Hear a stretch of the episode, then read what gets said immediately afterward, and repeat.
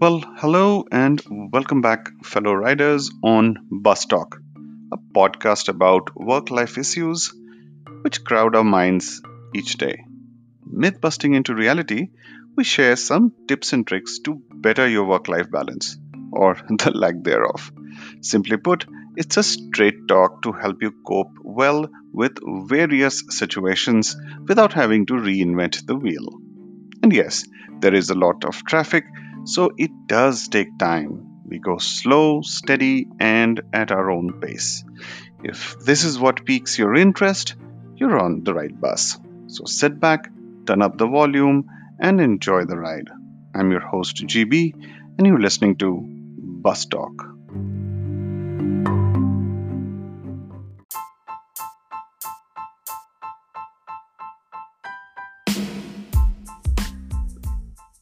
In today's ride, we talk about the COVID University.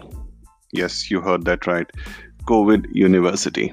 The last 2 months or so, COVID has taught us like a big-time professor, and we have been the reluctant students, ignoring the lecture initially, then being indifferent.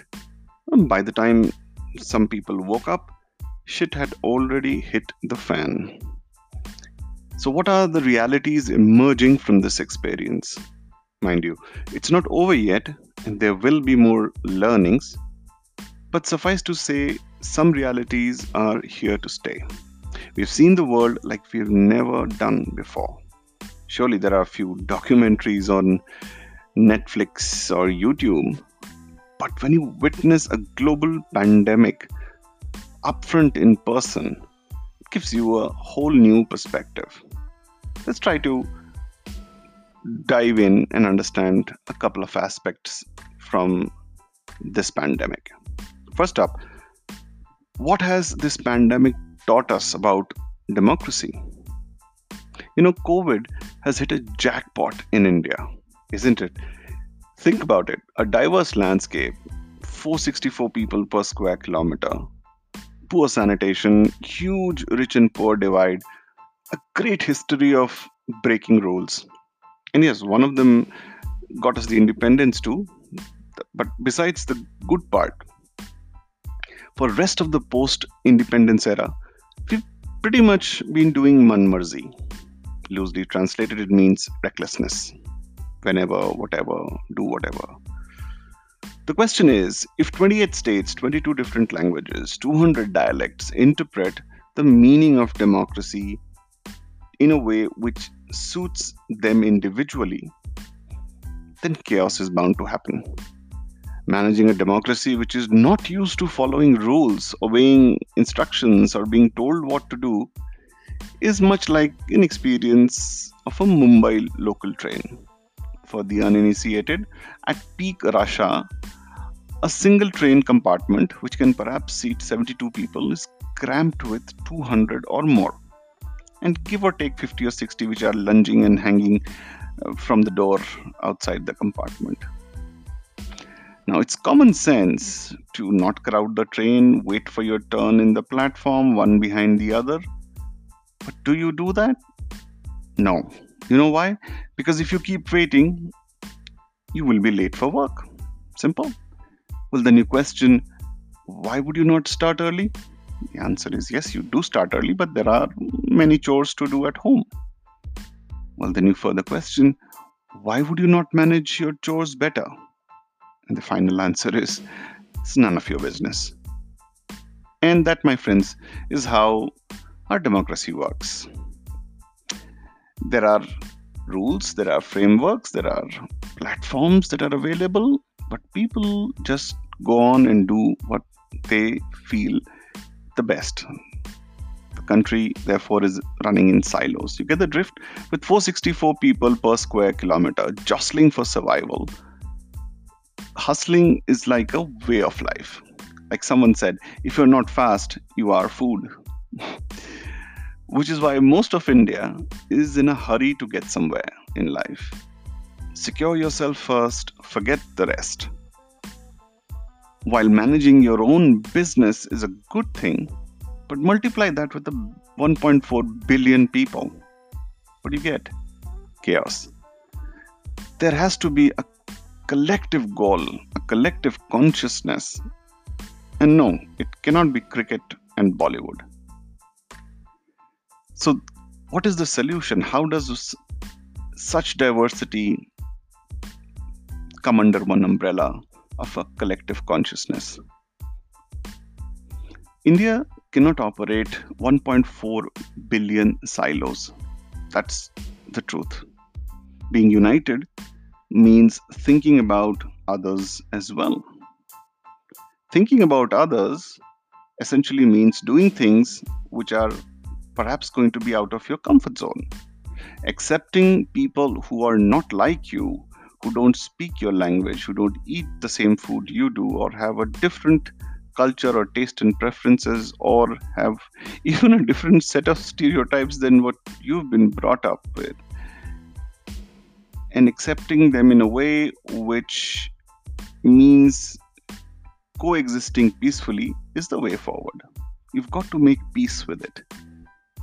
And if they are legal in India, and I know it's been a contentious issue, but for the sake of simplicity, if there are legal residents of India, it is as much your country as it is theirs. And one will have to respect that. You may not agree to their way of life, but you are bound by a framework called the Constitution. And until that changes, you have to follow that given framework. Simple, but not easy. So what is the impact of this learning at the workplace? Let's change gears a little bit. Is there any similarity of the COVID University's learning at our workplace? Think about it. It's quite identical. The same logic holds true. You as a leader need to be more inclusive. Challenge your stereotypical understanding of people and be open to diversity. Not just in gender, but in thought as well. If you are an entrepreneur, for example, can you run a business in silos? I guess not. Think about all those people that you did not hire because they did not sound like you or they did not give the same answer that you did. Think of all those people you rejected because you thought, this person doesn't seem to have a good culture fit. It's a big item on your mind, isn't it? Culture fit. A word of caution there. Culture fit does not mean that you build an army of clones. It means you choose the right people for the right roles. Like say, the hunter and the farmer are complementary. So are people who follow instructions, and so are those who question them. As a leader, your business stands a best chance of success if you cover all your bases. To protect all your business, you need a set of people who can think differently and yet follow the common asks. Give you an example. If you are a sales leader and you have a revenue number to chase, the common goal is, of course, to have a revenue forecast to, say, 100% accuracy. The challenge, therefore, is how do you ensure that so many diverse people get to that common goal? What you need to ensure is the way they are measuring their performance has a uniformity to it so that you can compare apples to apples, oranges to oranges. But how they go about getting their numbers could be very different. In fact, you should appreciate people to find new ways of doing business, which is traditionally not being done, not challenged, not questioned. Welcome those new ideas, even if they may result in initial failures. Net of it is, there is a reason why China perhaps better managed the pandemic. They followed protocol, rules, and worked like a machine.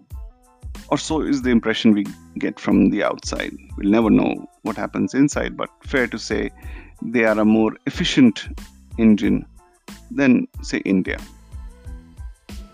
And while we don't need to go the dictatorial way, we need to be more circumspect with our definition of democracy.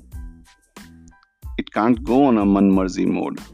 Democracy with accountability is the way to go forward. Different people with different culture coexisting peacefully and in a disciplined framework is a sign of a progressive civilization. Exactly the culture you want to have at your workplace. Different people, different backgrounds, different skill sets, all coming together under one roof, doing what they do best. If you haven't read the book by Tom Rath, The Strengths Finder 2.0, long and short of that is, if you have a particular strength, then focus on developing that strength. It'll be an easier task rather than converting a negative into a positive. So with that, think about the times that you are in a situation where as a leader, you need to take a decision to appreciate diversity. Invest in such cases and appreciate the difference that people bring to the table instead of being worried about it. Let's hope we all get there sooner than later. Well, that's all for this ride, folks. Thanks for tuning in, and until we meet again with a new ride, stay safe, stay home, and be well. Cheers.